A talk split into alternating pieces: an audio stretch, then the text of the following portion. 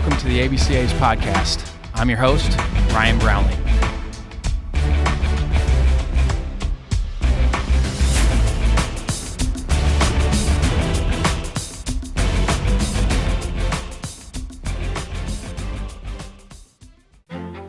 Our next guest on the A B C A podcast is Don Sneddon. This is the fourth installment of our A B C A Hall of Fame podcasts.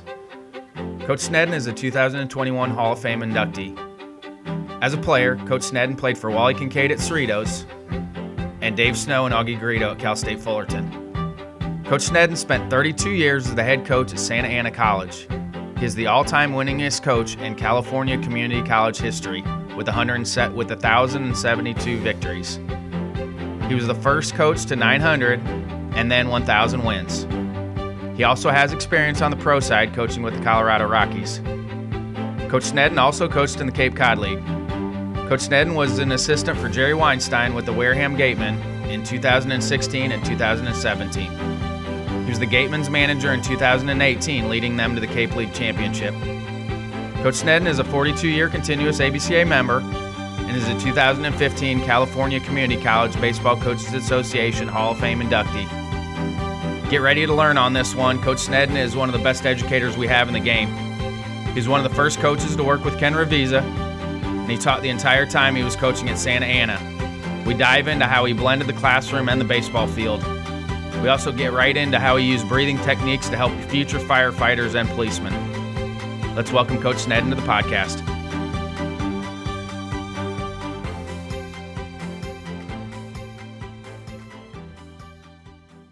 Here with Don Sneddon, uh, Hall of Famer, two thousand one Hall of Famer here in A B C A, and thirty-two seasons at Santa Ana. And um, at the time, and I, I didn't check, but the all-time winningest coach in California community college history. Is, is that still the case? I didn't know if anybody beat you yet.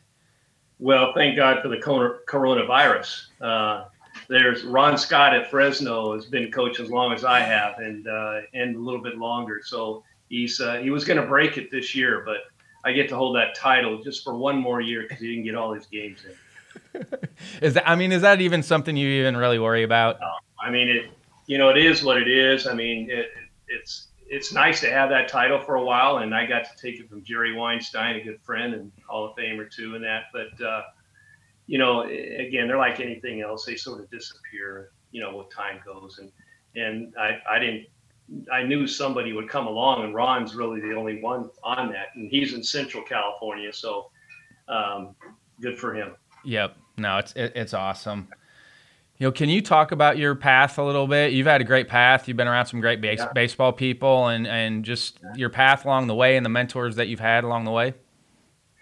Yeah, it's it's sort of an interesting thing. I was uh, I, I started my really my baseball in, in Compton. I was raised in Compton for eighteen years, and people look at me and say, "You're not from Compton." I said, "Yeah, I'm from Compton. I went to school there for eighteen years and uh, or lived in Compton for eighteen years and played for a great coach in high school that actually was um, one of the guys that we won some Connie Mack championships in Farmington and stuff like that. So we were a pretty good group. But in those days at our community college level, you had to live in the district. Uh, so every community college had like eight schools to draw from. And if you didn't live in those eight schools, you couldn't go there. So after my senior year, times were getting a little bit tough in Compton. And my family moved over to Bellflower. Uh, one, for my sister could go to a school, a different school, and also so I could play at Cerritos College. And uh, that was the start of it. So I got to play two years under Wally Kincaid, which was, you know, as we many, many of us said, the John Wooden of, of baseball uh, taught us the game inside and out, and uh, really, really never developed a relationship with Wally until after we finished coaching. Uh, at the time, you just played for him, and you just did what was going on. And then I wasn't going to play after my sophomore year there, uh, and all of a sudden, Augie Garrido comes in town and uh, takes over the Cal State Fullerton job. And Dave Snow, who was an ex-Cerritos College bird, came over and says, "Hey, we're going to try to turn this thing around," because they hadn't had much success. So he just took a bunch of us Cerritos guys, knowing that we knew how to play the game. And that's how that uh, Fullerton program got turned around. And uh, so I played two years for Augie, then coached two years from Augie, and then hit it over to Santa Ana College. When you left Fullerton for Santa Ana, was that the plan, or had you planned on staying at Fullerton? Yeah, when when I left Fullerton, um, you know, I, I coached two years. I was a student thing. I was working on my master's degree. Uh, I knew that I wanted to coach at that time. Um, and I didn't know exactly where or what level, but I loved to teach. And it was part of my, I really was almost going to be an exercise physiologist. I didn't know what direction. I had a mentor at Cal State Fullerton. And luckily, I got a job at Santa Ana that allowed me to do both. And it was uh, probably why I didn't leave. I really enjoyed the classroom. I worked with firefighters and policemen and testing them and helping their mental game and that whole process. So I, I could jump back and forth and wear different hats. What did you take? I mean, from that, you're training, you're training policemen and firefighters. What are you using on the baseball side with them? Oh, well, I tell you, it's the same thing. You know, it really is. It's how to, you know, if you think about it, really, you, you look at firefighters and they come up on a big fire, they're overwhelmed. They have to get in control themselves. Um, I had one captain tell me, because we, we talked about taking a deep breath and just, you know, before you go up to the plate. Well, he said he came upon a big fire.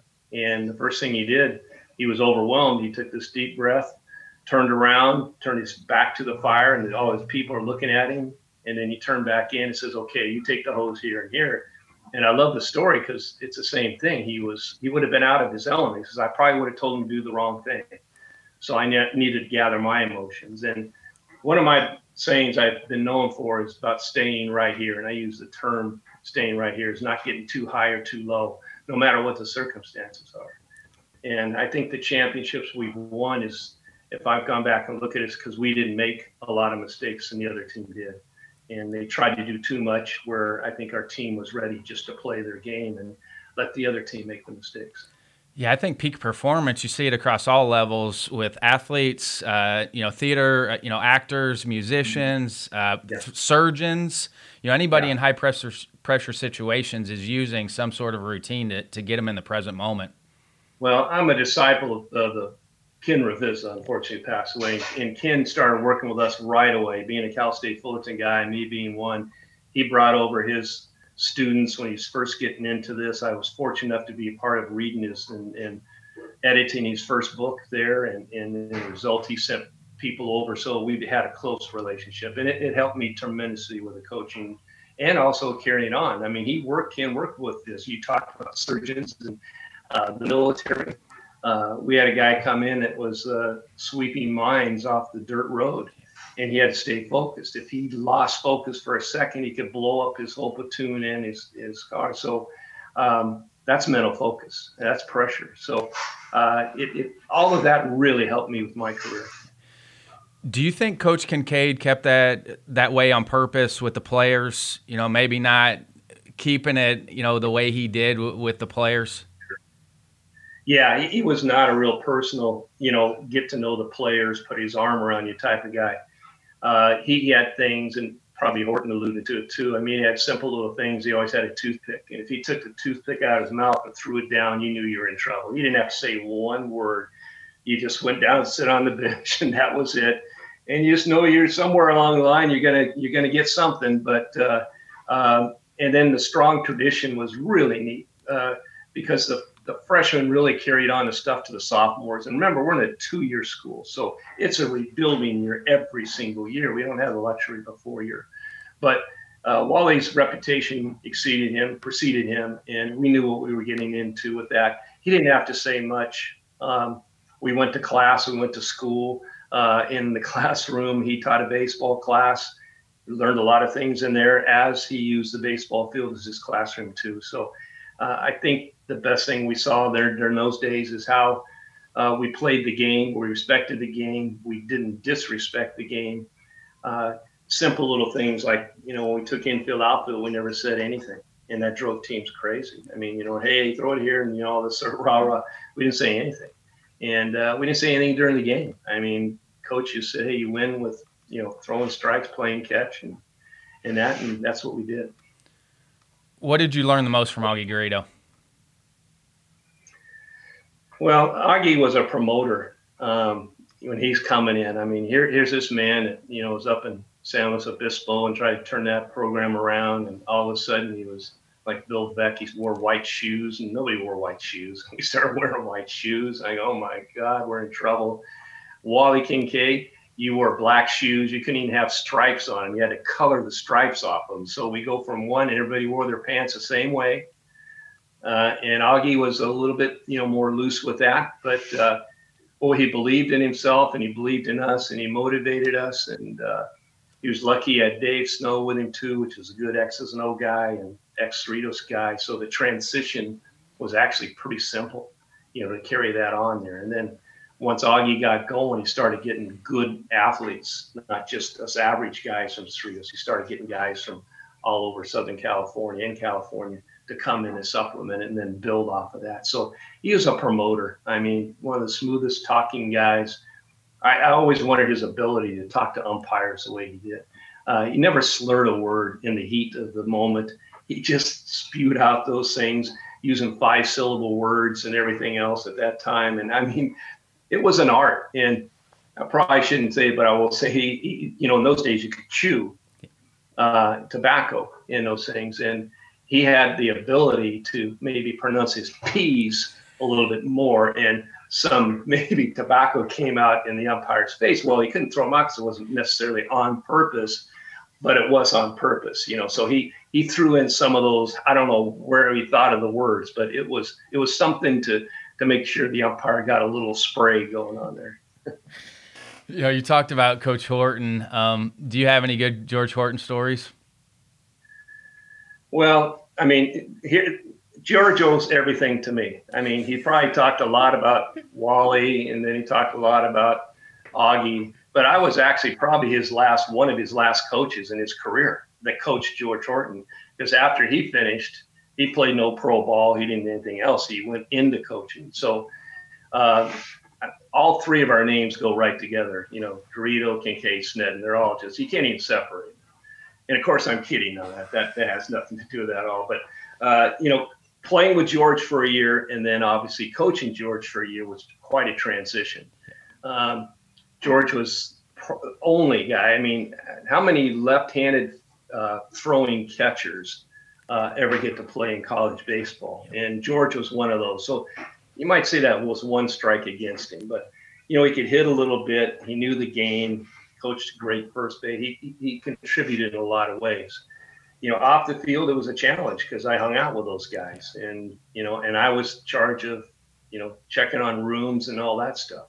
Um, so it put us in a pretty tough position at times. And um, I won't go into detail, but there was a couple times I had to go to that room, which happened to be in George Horton's room, and basically say, okay, listen, we got to calm this thing down a little bit.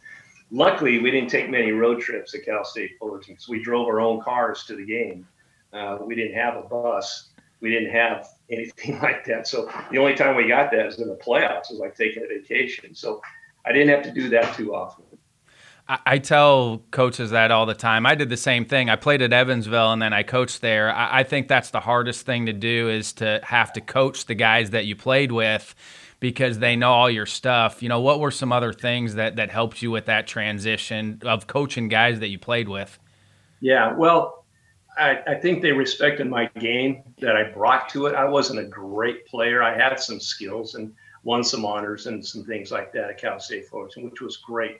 But I think they respected my game, and, and that helped with that transition. And I didn't try to overwhelm them with anything of my vast knowledge. We just tried to do what we did. And, and that sort of started my college career, and that I learned to not overcoach, because I did have a lot of knowledge. I thought I did anyway. I mean, I come from the greatest coaches around, but, you know, you have to you have to coach to the level that you're at. Uh, I like to call it spoon feeding players. You give them so much information that they can handle, and that's it. And every player is different. Some people can't handle some of it, and some people can. And that was the biggest adjustment when I did pro ball uh, with the Colorado Rockies, and uh, up in Modesto, I had Dominicans that had a very low level of education. They only played basically just some baseball, and they did in premier type thing, all-star type things. I had high school kids from bad high school programs. I had some college kids, and had, you know, a mixture. I had some very good college players. So when I looked at them, I just like said, where am I going to start? I mean, this is a baseball, this is that. So one of the first things I did is I have a baseball savvy test, and it wasn't real looked on in pro ball to do this, but I did it anyway. And I gave them the savvy test, the simple things like don't make the first out of third or whatever it is. And I got it translated in Spanish for the Dominicans, and I had these guys take that, and I was shocked. I mean, I'm just like, we got to start from here to there. We can't be making these mistakes. So it was a huge adjustment, uh, working with all different levels versus college. You know, I had time to prepare for them. You're thrust with these guys. You got like two weeks, maybe you get to know them, and then you go to your start your games, and, and then they jump around. You know, they go up and they go down, and new people come in. Uh, so that was a real challenging time, you know, coaching wise with those guys, because you just didn't know, again, the mistakes they made. You just shake your head and say that, that you can't do that, you know, type of thing. But again, it, it is what it is. And I learned, it took a while to get to that and, and adjust to some of them. I had some very good players, a guy named Trevor Story. He's not too bad of a player, you know, with the Rockies is playing, and Uh, Dahl is with them out there. And, you know, so I have about four or five guys that played, and we still laugh at that and some of the things about the savvy test and, and that, because I'll get on him. Like I never, Story always slides in head first, second base, and it kills me. His hands are, he has fragile hands, and he's broken them like twice. I said, learn to slide with your feet to prolong your career, please. So now he called, and he said he had mittens on. You know, he has those oven mitts. So like that's going to protect it, you know. So I said, all right, I'll, I'll deal with that for a while. When did you develop the baseball savvy test? Well, I came, uh, my mentor, Jim Reach, had someone like that, and I just expanded and expanded and expanded on that. So usually like my, probably about my second year of taking over the, the helms, like in eighty-one, eighty-two. And it's nationwide. It's nothing great. I'm surprised people haven't done it, and it's out there. I mean, I know it's in New Zealand. I spoke over there, and it's in Germany now. Um, and I got people were asking me all the time for it, but it's just just starts off so you know where to start with your team. It gives you a head start. And I've done that every year that I coach with my players coming in, because I had guys that came from good high school programs, and I had guys come in from terrible high school programs. So you can't blame them if they don't know. So I always took that responsibility. Was that the first thing that you would do with them? Yes. Yeah, we had a classroom. I took it from Wally. I took that. We I started a class. So during the winter, every Monday, Wednesday at uh, at uh, twelve o'clock, we would go in the classroom for an hour and a half, and we just would talk baseball. And uh, it was great. It gave us more of a learning environment because we're in the classroom. They weren't distracted or anything else like that. And uh, I think I would I would still do that today if I was coaching at the college level. Well, that that was comfort level for you, too, because you also taught, so you're comfortable in that setting. Oh, yeah, definitely. And then, again, I can't hold them responsible for things they don't know. So we would go through this and talk about that. Okay, you made the third out at third base. Is, is that something we want to do? Why not? And we discussed that. It took me like three days to grade the test, even though it was true, false, multiple choice, because we get into these discussions. And some were quite comical. Some were like shaking your head. And others were, okay, I never really thought of that, you know, type of thing. Like, just a quick example, you know, a hit and run, you must swing at the pitch wherever it's, wherever it's thrown. So the book answer is true, obviously, but guy comes up, well, what if it's in the dirt? Yep. Or what if it, you know, hits up in the backstop? I go, well, that's a good point. I said, but you didn't write that in there, and blah, blah, blah. So we go on and on and on, and it actually gets a little comical, but it's a good point. It's it's really true. Yes, it is. Yeah. Yeah. Did you plan on staying at Santa Ana as long as you did? Well, yes and no. I had some opportunities, um, and I really had to wait. I was really fortunate that our faculty there were great faculty. I was very close with our basketball coach, football coach, and people told me in other colleges how lucky we were. Uh, we knew the kids, our kids, you know, we went to their birthday parties and weddings and everything else. And uh, uh, I, I really loved teaching, and I really loved coaching. The the four-year thing was was there, but, you know, they weren't. There wasn't the big enticement of money that there is nowadays. During those things, I probably made as much as, well, I know I made more money than Gary Adams at U C L A one time when he was coaching. He was shocked when I saw him at a convention. I told him what I was making. He goes, I, make, I don't even make that. So I go, well, I'm a full professor. Yes. I said, you know, that, that's this Professor Don Sneddon type of thing. So, um, and that was my line with the Rockies when I was getting hired. I was talking with their general manager at the time, saying, hey, we're going to change the landscape here. We don't want to hire coaches anymore. We want to hire teachers. Well, that just hooked me in right away because I've always been a teacher. And I thought maybe the organization was going to get into that. Instead of everything being the same, they were going to maybe make a change. And uh, and I said, well, listen, I'm your guy. I'm not only a teacher, I'm a professor. And I pulled my card out, Professor Don Sneddon. I thought it was funny and good. He didn't laugh. I didn't know. I ended up getting the job, but I don't know. I uh, it maybe maybe wasn't the time to pull that card out. But uh, did you like did you like having guys for two years, or you know?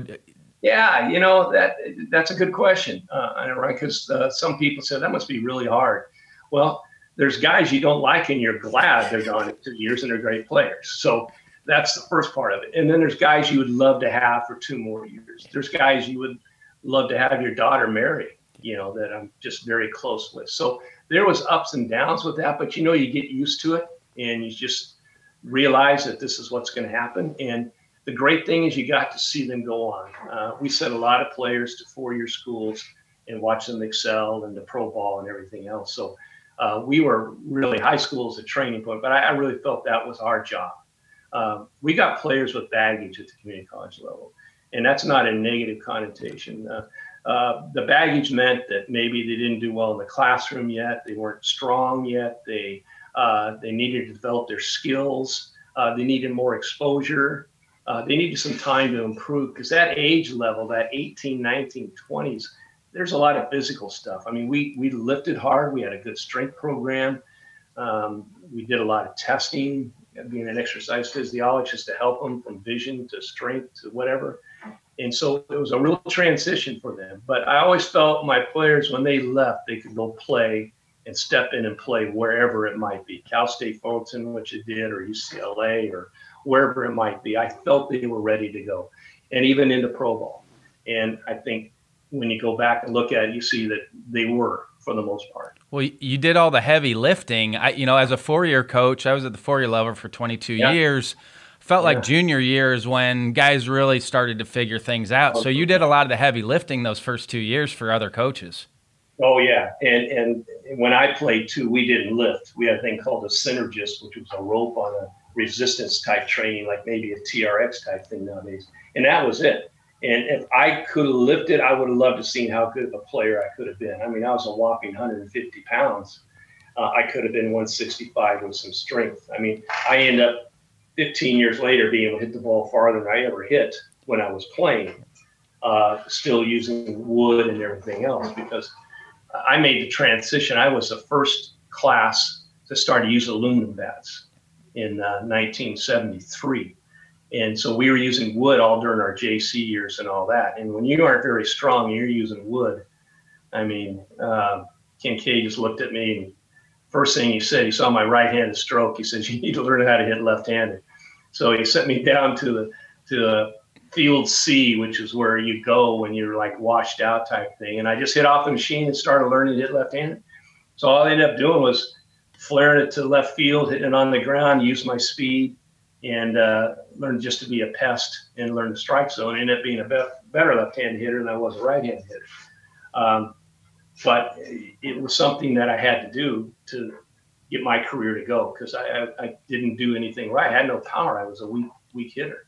So their shift nowadays where they have all those infielders like that, they moved the whole outfielders in. So it was before their time when I got up. Very rarely did I hit one over the infielders' heads, so, especially with wood. You've coached a lot of guys that have gotten the opportunity to go play professional baseball. You're in the Rockies organization. You coach Trevor Story. What's the difference for the guys that actually make it to the big leagues and the ones that don't? Well, that's a good question. And, and I got to coach out in the Cape Cod League, and uh, we won the championship out there. We had some good players, uh, and, and they'll make it one of these days. I'm very excited for them to be there. And unfortunately, they got derailed uh, this year like everybody else on that journey.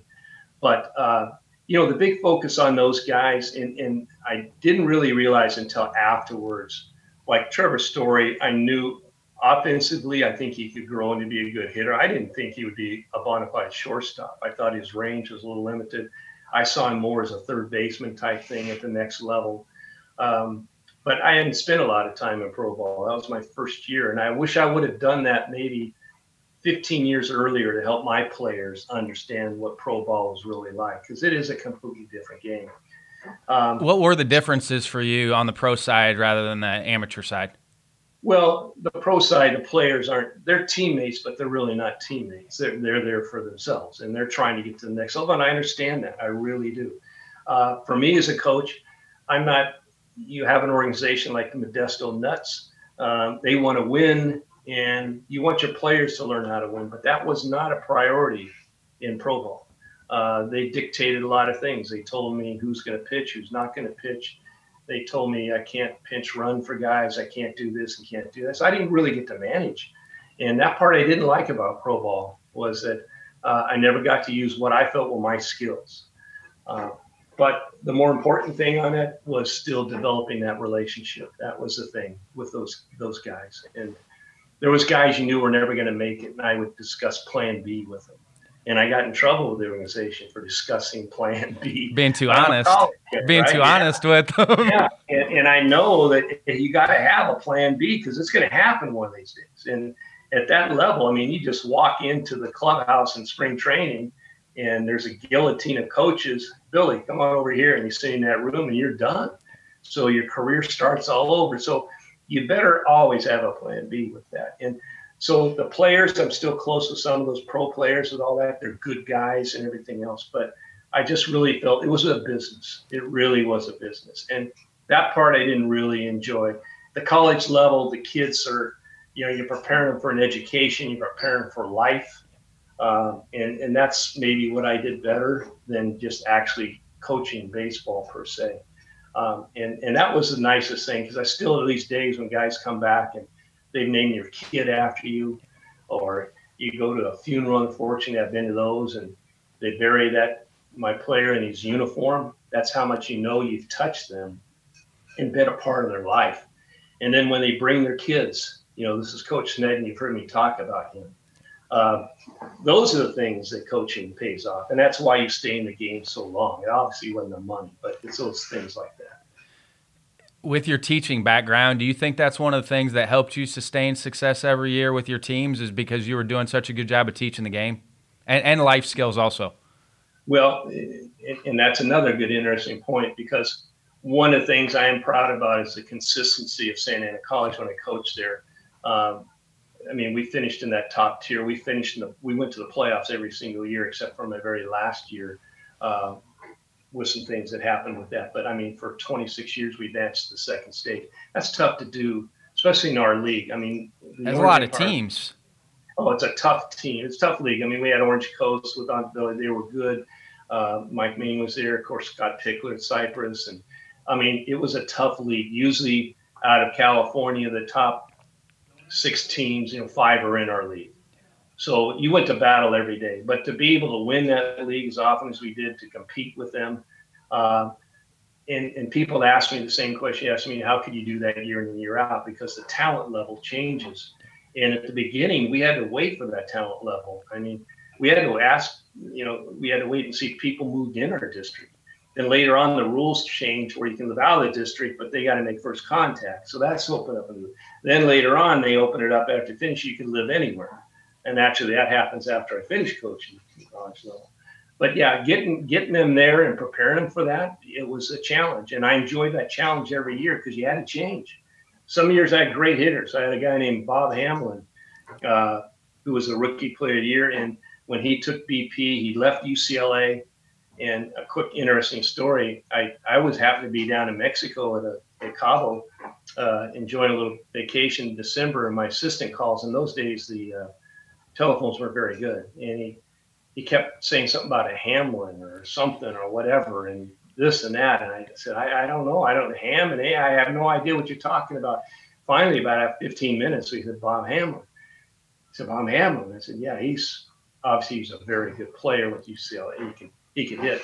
He wants to come over at mid-semester, you know. So my great coaching thing, I said, well, you tell him, Uh, I'll be back in two days, but you tell him he's got to earn his position. I'm not going to give it to him. Well, this is the best hitter in college baseball. And here I'm telling him he's got to earn his position, you know. And I know inside he was a life life changer. I mean, so those years I didn't have to coach much. I mean, he had guys around him, and, and we ended up losing in a tough game with uh, Jerry Weinstein's team. Uh, I always remember in Irvine when the wind was blowing like fifty miles an hour out. We shouldn't even been playing, but uh, we did play. And we had a soft pitcher, and they hit some fly balls more than we did, and, and they ended up winning. But Bob was one of those lifetime guys. You you don't get that. And that's the only thing I missed, getting at the college level. Um, with uh, in the pro level, you got to saw, see some of those athletes. We very rarely got the top of the top at our level, uh, maybe two, three times on that. So, uh, yeah, it, it was it was great. And you, you just sometimes you had to play little ball. Sometimes you could sit back and hit the home run ball, especially when aluminum the bats started coming in and they were juiced. We had a smaller yard. I mean, I'm not bunting. I mean, anybody could hit it out. You one through nine hitter. So you change your coaching philosophy. You know, Jerry Weinstein and Scott Pickler being in the Cape, was that the draw for you to go up there and, and coach? Because I'm a Cape alum. I co- I played yeah. and coached up there. So I think it's the best amateur baseball in the well, world. But was that the draw for you to go up there because those guys were up there? Was. It was only, and, and I tell you, I'm an Alaska guy. Yeah. Uh, it, during my times, Alaska was as good or better than the Cape during yes. those times. I mean, there was phenomenal players. And being a West Coast guy, that's where we went. And so I coached up there. I took teams up there. So the Cape League, Cape Cod thing, I only heard of from Pickler about it a little bit. And I said, eh, I don't know. So about five years, the Alaska League went down, you know, just not nearly what it was. So that started to be an interest. And Jerry ended up getting that job. And I remember we're at the A B C A convention. And he says, how would you like to come out and coach? And I said, well, I don't know. I never really thought about it. Let me think about it.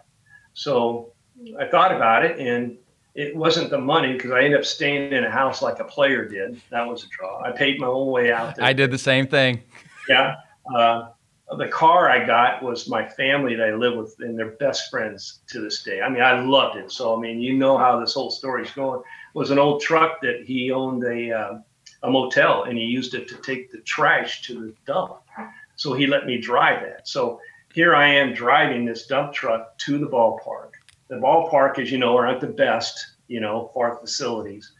And uh, I'm thinking to myself, what am I doing here? You know, I got a terrible field. I'm driving the dump truck. I live in a house with a family. Is this really what I wanted? And obviously it turned out to be what I wanted.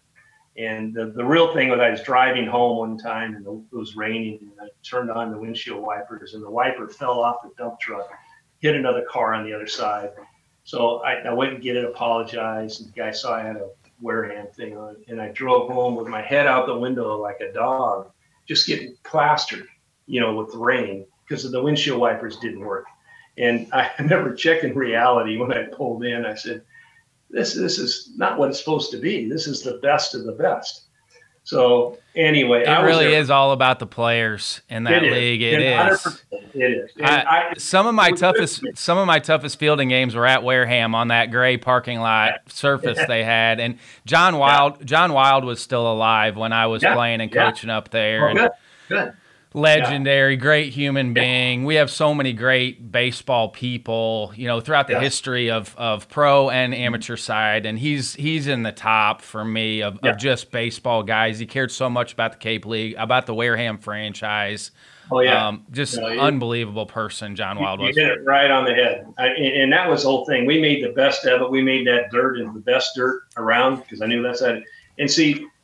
That's one good thing about being a junior college coach is that we worked on fields. We know fields. It isn't beneath me to grab a rake or to drag the field. I didn't have guys to do that for me. You did everything yourself. You recruit, you raise money, and you take care of your field. So for me, it was no big deal. I loved working on the field. So we first thing I did in the first two, I turned the field around because I didn't want any of my good players getting hurt, and I was embarrassed. And I went and rented an edger. I got some dirt, and uh, we got the thing playable. And then luckily the next two years they hired contractors to, to help the fields get better. But, yeah, it was a humbling experience with that. I would humbling. I would go up two weeks early to work on Falmouth's field. You'd get there, and there'd be clover all over the grass and just – they just never yeah. worked on it because it just wasn't uh, part of their culture up there to, to work on the fields. Yeah. And so I show up, and luckily I yeah. grew up around it, and I knew how to take care of fields. So I would I would spend right. two straight weeks of just at least trying to get it playable for the guys. Yeah, yeah and I did the same thing. So we're, we're alike at that, too. And, and see, I didn't know anything about that. I mean, all I knew was about the Cape and how great it was. And I'm thinking this. They didn't tell me I was going to be going in a yellow school bus, you know, back and forth to things with my knees. And I'm only five nine, five ten, and my knees are in my face all the time. Hey, I didn't even see the Cape going down in that because I had a green seat in front of me that was so high. I could only look to the right and left. I couldn't tell you what we where we were and what was going on there. For two years, I was taking this thing. And uh, so it came to be the players. And you know what? It was really amazing to me. The players adapted to that. I mean, these are players that were They were basically you know, catered to their whole career. And now they have to work on the field. They have to dress in this high, junior high school locker room. You got to work the camps. You got to work the day camps. And you worked in the community, which I required them to go out and do with the elderly and high school and, and the elementary and read books to them and all that. And uh, I, I thought it was part of the whole growing up process. I really did. It was important to me. And they, they understood that. And so I think they they ended up, you know, diving into that. And we had some guys that were very good. It, it hit home one time when we were at the end of the season and going into playoffs, and we go to a an adult senior citizen thing. And then there's one of my players by himself with four purple-haired, gray-haired ladies just having the best time with him and laughing with him. And I thought I would go over and save him. I thought he got corralled over there. But, you know, I talked to him there, whispered in his ear, he, he, he, I'm great, I'm having a great time. So it hit on me, what, and I, I still to this day, I'm going to follow him, but, you know, I, he's going to be a good person in life, you know. At, at what point in the summer of two thousand eighteen did you think you guys would win the Cape League Championship? When that last out was yeah. recorded. I mean, it was... I mean, we had fog. We were doing well, and the fog came in. That fog. That's the other thing about the Cape. My first yeah. game I played at Katuit, we're at Chatham, and the fourth inning, the fog rolls in, and yeah. somebody yeah. hits a home run to right, and it hits the hill, and they call the game. I'm like, I've never seen anything like this yeah. before. Yeah, well, we shouldn't have been playing, and Chatham's exactly where it's at, and they cancel, you know, they stop it right in the middle of your championship game. You didn't know what that. We had to drive all the way home and come all the way back and pick it up. So this is a special run. I mean, to go six and oh in the playoffs, which I guess at that time I didn't even know that's never been done, to win the league championship also. So to make the full run of the table, that's the first time it's been done since they had playoffs, made it even more special. And and the players were special. We had, as you know, in that you basically have three seasons out there. You have the first season with temp players yep. to hold the fort down until the, the Army comes in. And then so your studs come in. And then they play, and then a lot of them leave for various reasons. They got to get home to school. Their fifth grandmother died, you know, after the All-Star game, what do I have left to prove type thing. So then you got to go hunting for those fill-ins at the end, the last two weeks. And that's the one part I didn't like about the Cape. But we had a nucleus of players that kept us together that whole summer, and I really feel that was the key. They were a bunch of U C L A players. We had four U C L A players, and got very close to those kids and um, just were quality people. John Savage does a great job with his, his players. And from day one, never had a problem with. They were the team leaders, and they established this whole thing. And right to the very end, they weren't talking about going home or anything else. We got unfinished business and all this stuff. So uh, that that's when I sort of saw how our team stayed together a little bit, even though we had to add people to make a run at it. I mean, I, I grabbed a kid. We talked about Alaska. I grabbed a kid from Alaska that pitched his last game and had to be down all the way across the world, if you will, to get to Wareham to play in a game to be qualified on the list. And he got in there like two hours. He was on, on planes and trains and everything else for forty hours. And he ended up pitching five innings for us that helped us win the championship. You know, so uh, a lot of things got to fall in place, and we were very fortunate. What do you feel like were the biggest differences with, with coaching or players in two thousand eighteen than when you first started? In the Cape or, or any, uh, any, or any level. Well, again, that, that's a familiar question with all that. And the, the biggest thing I say is distractions. There, there's so many more distractions in today's players. There's so many things that they can do. And uh, I remember I'm coming from an old school coach that basically taught us the game. And the way you taught the game is you played the game. We played, during those times, you could play winter baseball. We played fourteen innings on Saturday and fourteen on Sunday, and we learned the game. Now, you know, it's tough to break down, you know, your you know, velocity, whether you're a pitcher, your spin velocity, or your hitters, your exit velocity, or your angle, bat head stuff, and all that. And that was just coming in when I was finishing up at Wareham. And, and I understand all that stuff, but that doesn't help when you're in the batter's box. And you're thinking, and I saw players thinking way too much. And, and I tried to stupefy it a little bit, if you will. See ball, hit ball. You, you can't think of anything else. You know, you swing, swing, swing, and then stop. But I, I, they were being over analytical. They were so worried. They go back to their stats and see, I, I my bat speed was down tonight, or my my my bat level, and all this stuff. And I'm just like shaking my head and let them go with it. I mean, I don't want to be the the old man of old baseball type of thing. But um, I was accused a couple of times of old school.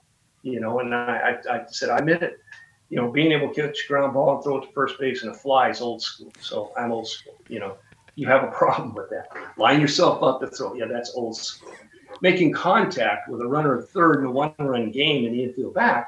Yeah, that's old school. You know, so I got accused of that a couple of times. But I just rolled with it and said, yeah, I am, that type of thing. But that's the biggest thing I would see with the players is that just so many things. Their phones, their computers, you know, they wanted to be taped. And I have no problem with that. I mean, I videotaped, one of the first ones to start videotaping on the field. I made up systems so we could do that. I have no problem with that to help teach them and visualize their swing. But when it becomes almost, I don't know, non-existent communication, not talking about the game, just viewing the game, I, I just, that was something I really pressed. And, and uh, so I tried to stay away from some of that a little bit and just had more little huddles. Uh, I always talked to him after every game. We would go over just a little bit because I knew I wouldn't get him the next game.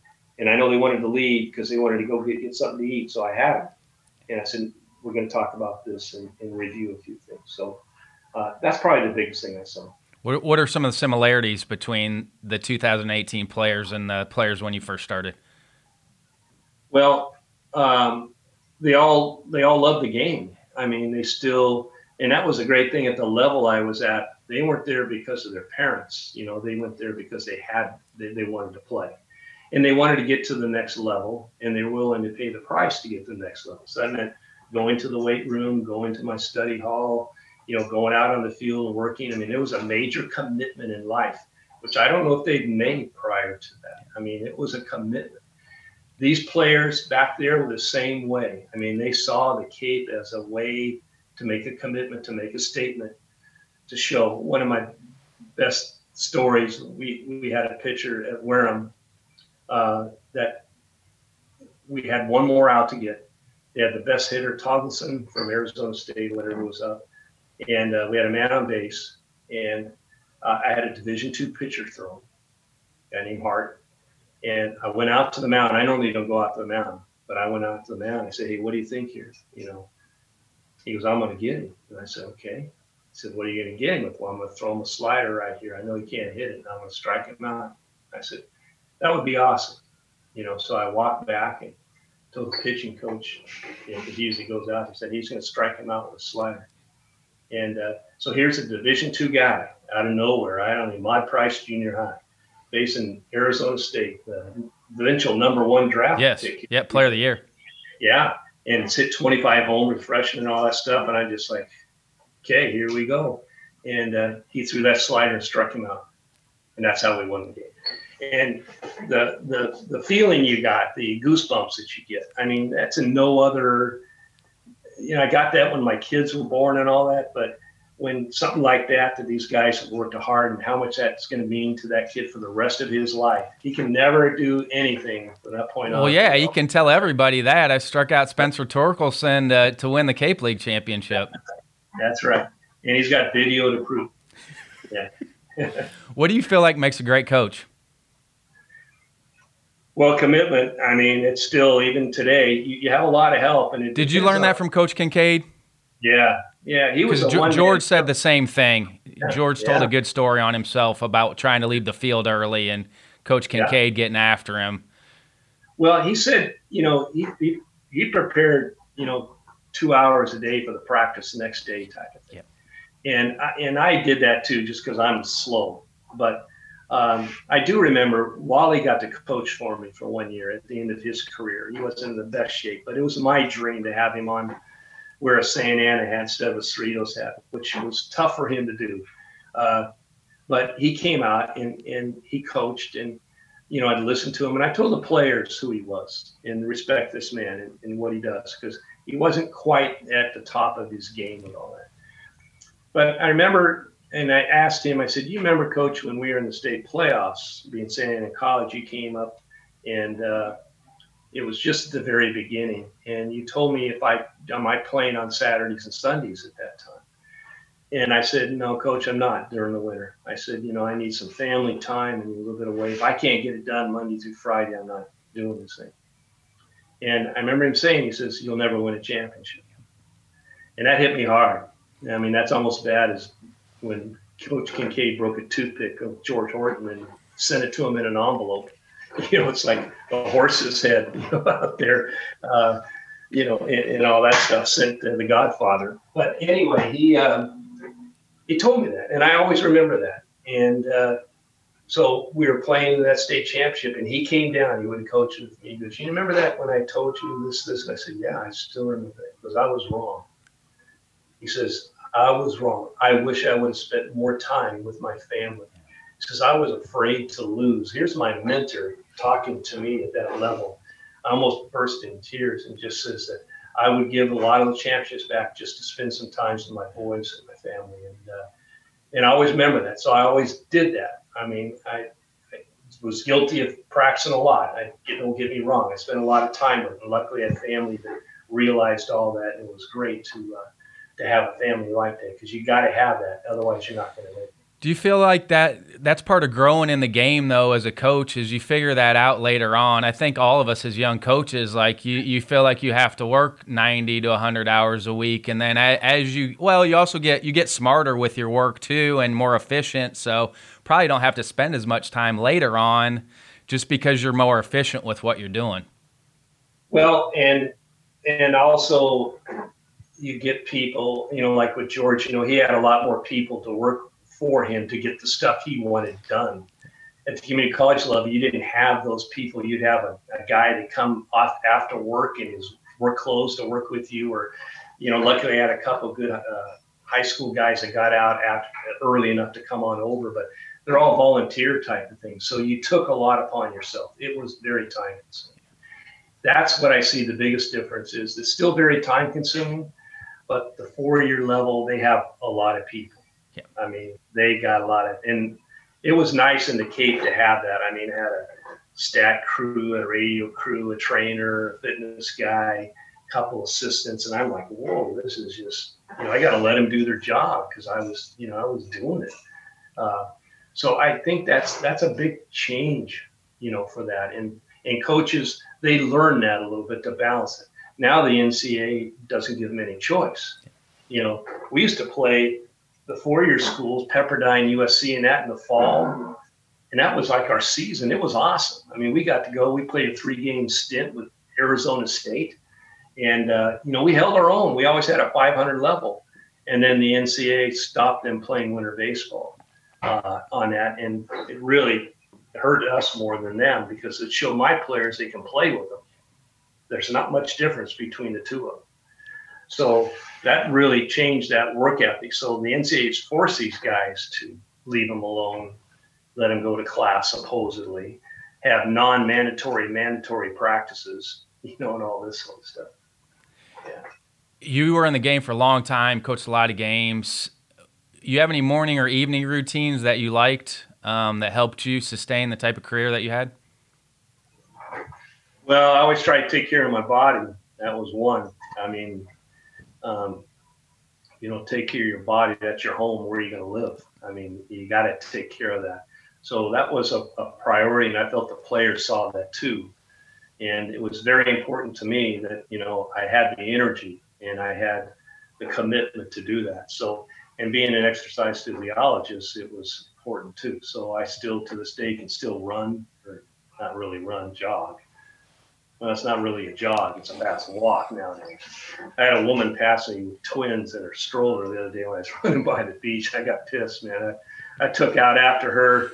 Luckily, she turned, or I probably would have killed myself, you know, trying to beat her on that. But uh, uh, that's always important to me. I, I think how you project yourself, how you look, uh, the players see that, and yourself professionally, you know, on and off the field. And I think they respected that because, one, I was a professor, I was in the classroom, but two, out on the field, we always took pride in our field and whatever we did. We had, I don't know if you remember kikuyu grass. Kikuyu grass was the arch enemy of Bermuda grass, and it came over from Hawaii, and it, it would overtake your field. And so it was a battle for years. I made my players go out and pull the kikuyu grass out of the field just for a pride factor. Yeah. And and that was something we established those. I mean, because they took care of the field. They cleaned the field afterwards. They raked the field. They did everything. Uh, and it was their field. And somebody threw trash on there. They got on them, you know, about that whole thing. Um, so it taught, taught them some responsibilities along with that process.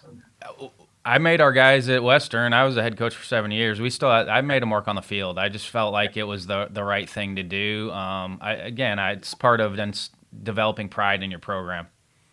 Did you have, I had guys that never, low, uh, never mowed a lawn. Anything, um, but pick a rake up. Right. No, yeah. Nothing. Well, they just, yeah. just different, different generation, yeah. but yeah. At some point, they're probably going to have to mow their own yard at some Somewhere, point. I think. I at mean, some uh, point. I, I feel like I needed to take them to Home Depot and just uh, walk them through there and show them what a crescent wrench or something was, because they had no idea. They can get me on a Zoom meeting uh, really well, but they can't go out and, you know, fix their car or turn a nut or a bolt or anything. I was fortunate because Western had a really good ag program, so I would have guys that were going to go into farming on our team, and, oh, wow. and so they would they would carry the load for a lot of the guys. Some of the city guys, the Chicago kids, they would carry the load for some of those guys and, and teach them. That's a sign of a good coach. You find things like that, right? I mean, you find the guys, if you can't do it well, you find guys that can do it well, and you did, and that's – I wish we had one of those. We didn't have that at Santa Ana. Do you have any fail-forward moments? Do you have anything along the career that you thought maybe was going to sidetrack you or set you back that maybe was one of the best things that ever happened to you? Yeah. Um, you know, right in the middle of my career, there was an opportunity to go into administration, which some people had encouraged me to do. And I wasn't quite ready, but there was a job up in uh, Santa Rosa, which is in Northern California, beautiful community. Great J C and everything else, but it would mean move my family, but it would mean getting out of baseball. Um, but I needed to try that. So I went up and interviewed, and I got down to the final two interviews, uh, final two people. And I ended up not getting that job. It was probably the best thing that ever happened in my career, because then I continued on, won some championships with that. And the guy that got it lasted less than a year, and they called me and asked me if I wanted that job, you know, after that. And I didn't, and my ego wouldn't allow me to take one, but two, I didn't want the job, and I knew the direction I wanted to go. I knew where I wanted to finish, and with that. So, uh, yeah, that's probably the best thing I I didn't do, was to make that move through there and be able to stay at home. You talked about Ken Ravizza. What are some other resources that you used as a coach along the way that you felt like helped players? Well, I used everybody. I'm I'm a product. I didn't reinvent the wheel. I'm a product of my former coaches. I, I wasn't that innovative. And I just took things that they did and applied it to myself that would work for me. I can't be Wally Kincaid. You know, I can't just not say anything. That's not in my personality and get the point across. If I could, I wouldn't say anything. You know, I'm not the most outgoing guy anyway. I like this covert thing. I don't have to talk to people. So it's pretty nice. I don't have to wave to them, say how you doing, or anything. So for me, it's been somewhat of a blessing. But uh, I, I'm not him, and Augie's just the opposite. You know, Augie's the most flamboyant, finest dresser in the world type of guy, and uh, sells everything. And, and I'm not him either. But uh, his motivational things, uh, his speeches, his a dedication to commitment day in and day out. You know, I borrowed some of that to go on. You know, and I, I'm lucky. I, I've been the product of some things. There was Ben Hines is a used to be a coach at Laverne College, won championships, but also coached at Arizona State for a while, and also uh, moved up the ladder and was the hitting coach for the Dodgers when Kirk Gibson hit his home run. And uh, Ben was, I got to spend some summers with him. We won a national championship, A B C A championship and all that. And, but I learned there's no real magic. Like with Ben, I went up, we were flying home after we won the championship, and I sit next to him, and I was a young coach. I had my yellow pad and paper ready to go. I said, what's the success to coaching? You've won a lot of championships and all that. So he leaned over to me and goes, you recruit nine studs and let them play. I go, okay, with that down, I went back to my seat. So that threw all, I was really ready to get some great stuff. And I always laugh at that, you know, and, and there was truth to that. I mean, you can only coach so much. Uh, you got to have some good players. But that I took that from him and realized, again, I better make sure I get some players. Well, my dad always said he's never seen a jackass win the Kentucky Derby. Well, and you won't, you know, I don't care what happens with that, but you're exactly right. So your players make you look good, but I think you can make average players into good players and good players into better players. Uh, and you can win with good committed players, uh, and you can just grind them out type of things through that. Dave Snow was well known for that Long Beach State during his days. Do you think Dave Snow's underrated as a coach? Do you think he gets yeah. enough credit? I, I, I mean, I, I just know how good a coach he, he was. Do, do you think he gets enough credit?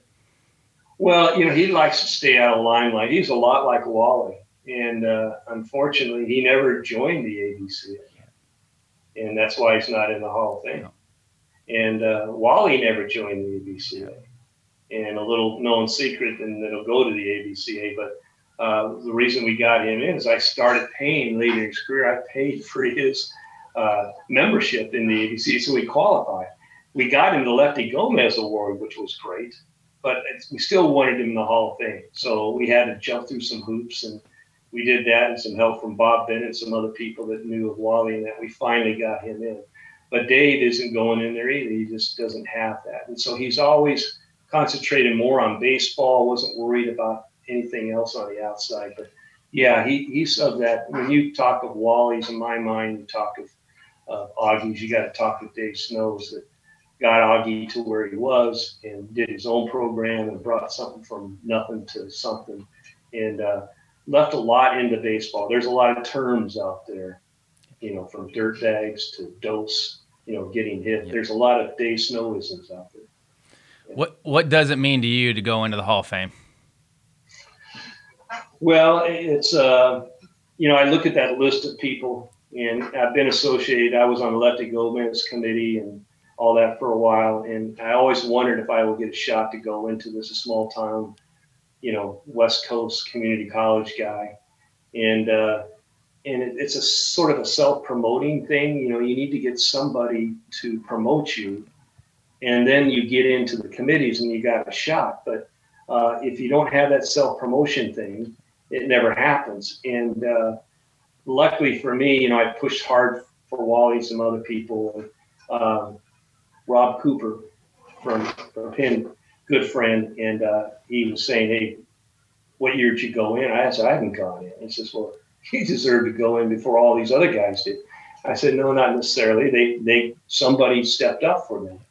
And uh, he goes, I'm going to step, I'm going to do it right now. So anyway, he got the paperwork rolling, we got all the letters in, and then I was able to to sneak in there to get through it because it's That's it's not tough. Sneaking in. You look at your numbers and, and the things yeah, that you've well, done in baseball, that's not sneaking in.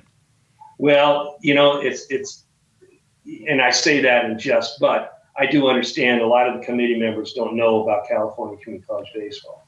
Um, they don't know how good of a level it is. It was the, the the committee's East Coast bias in a lot of ways. And then a good thing, not saying that's bad at all. So you never just knew. But you know, when Scott got in, uh, I knew there would be a shot down the line. And, and, and uh, Dennis Rogers got in and said, okay, the time will come eventually. I just hope I'm here to enjoy it. And, of course, I'm all excited to enjoy it. And what the hell do we do? They cancel it. You know, so, hey, now yeah. It's not canceled. We're just well, the on-site yeah, will be postponed to Chicago. Another story in my chapter, but you know, I was ready to go to Washington, D C. I've been there since I was a junior in high school, and you got all these great plans going a week early, and then you got the inauguration, you know, afterwards, a week afterwards, and you know, maybe staying around for that, and maybe a Donald would win, and I'm a Donald, the Donald, or the other Donald, or whatever. You know, I had all these scenarios set up. So, uh, of course, it didn't happen. And I understand it completely. Don't get me wrong with all that. And, and Chicago will be great, too. I love Chicago. Um, but it, it is it is special. And uh, it was nice to hear from a lot of people once the word got out um, to say, you know, well, well done, you know, well deserved and all that. So there are those accolades with that, but you're still sort of like, I look at that list and I'm very hungry. I mean, with the people that are in and what they've done. And again, maybe it's a little bit of being at a community college level, you know, where if I was coaching at, you know, U S C or U C L A, then you might even think you're more deserving, but the A B C A is not about that. And it's just about acknowledging people done well at all levels, high school, whatever it is. And and I appreciate that for that. I've been a member of that for forty-two years now. And I, I finally get my membership paid. So that's even better.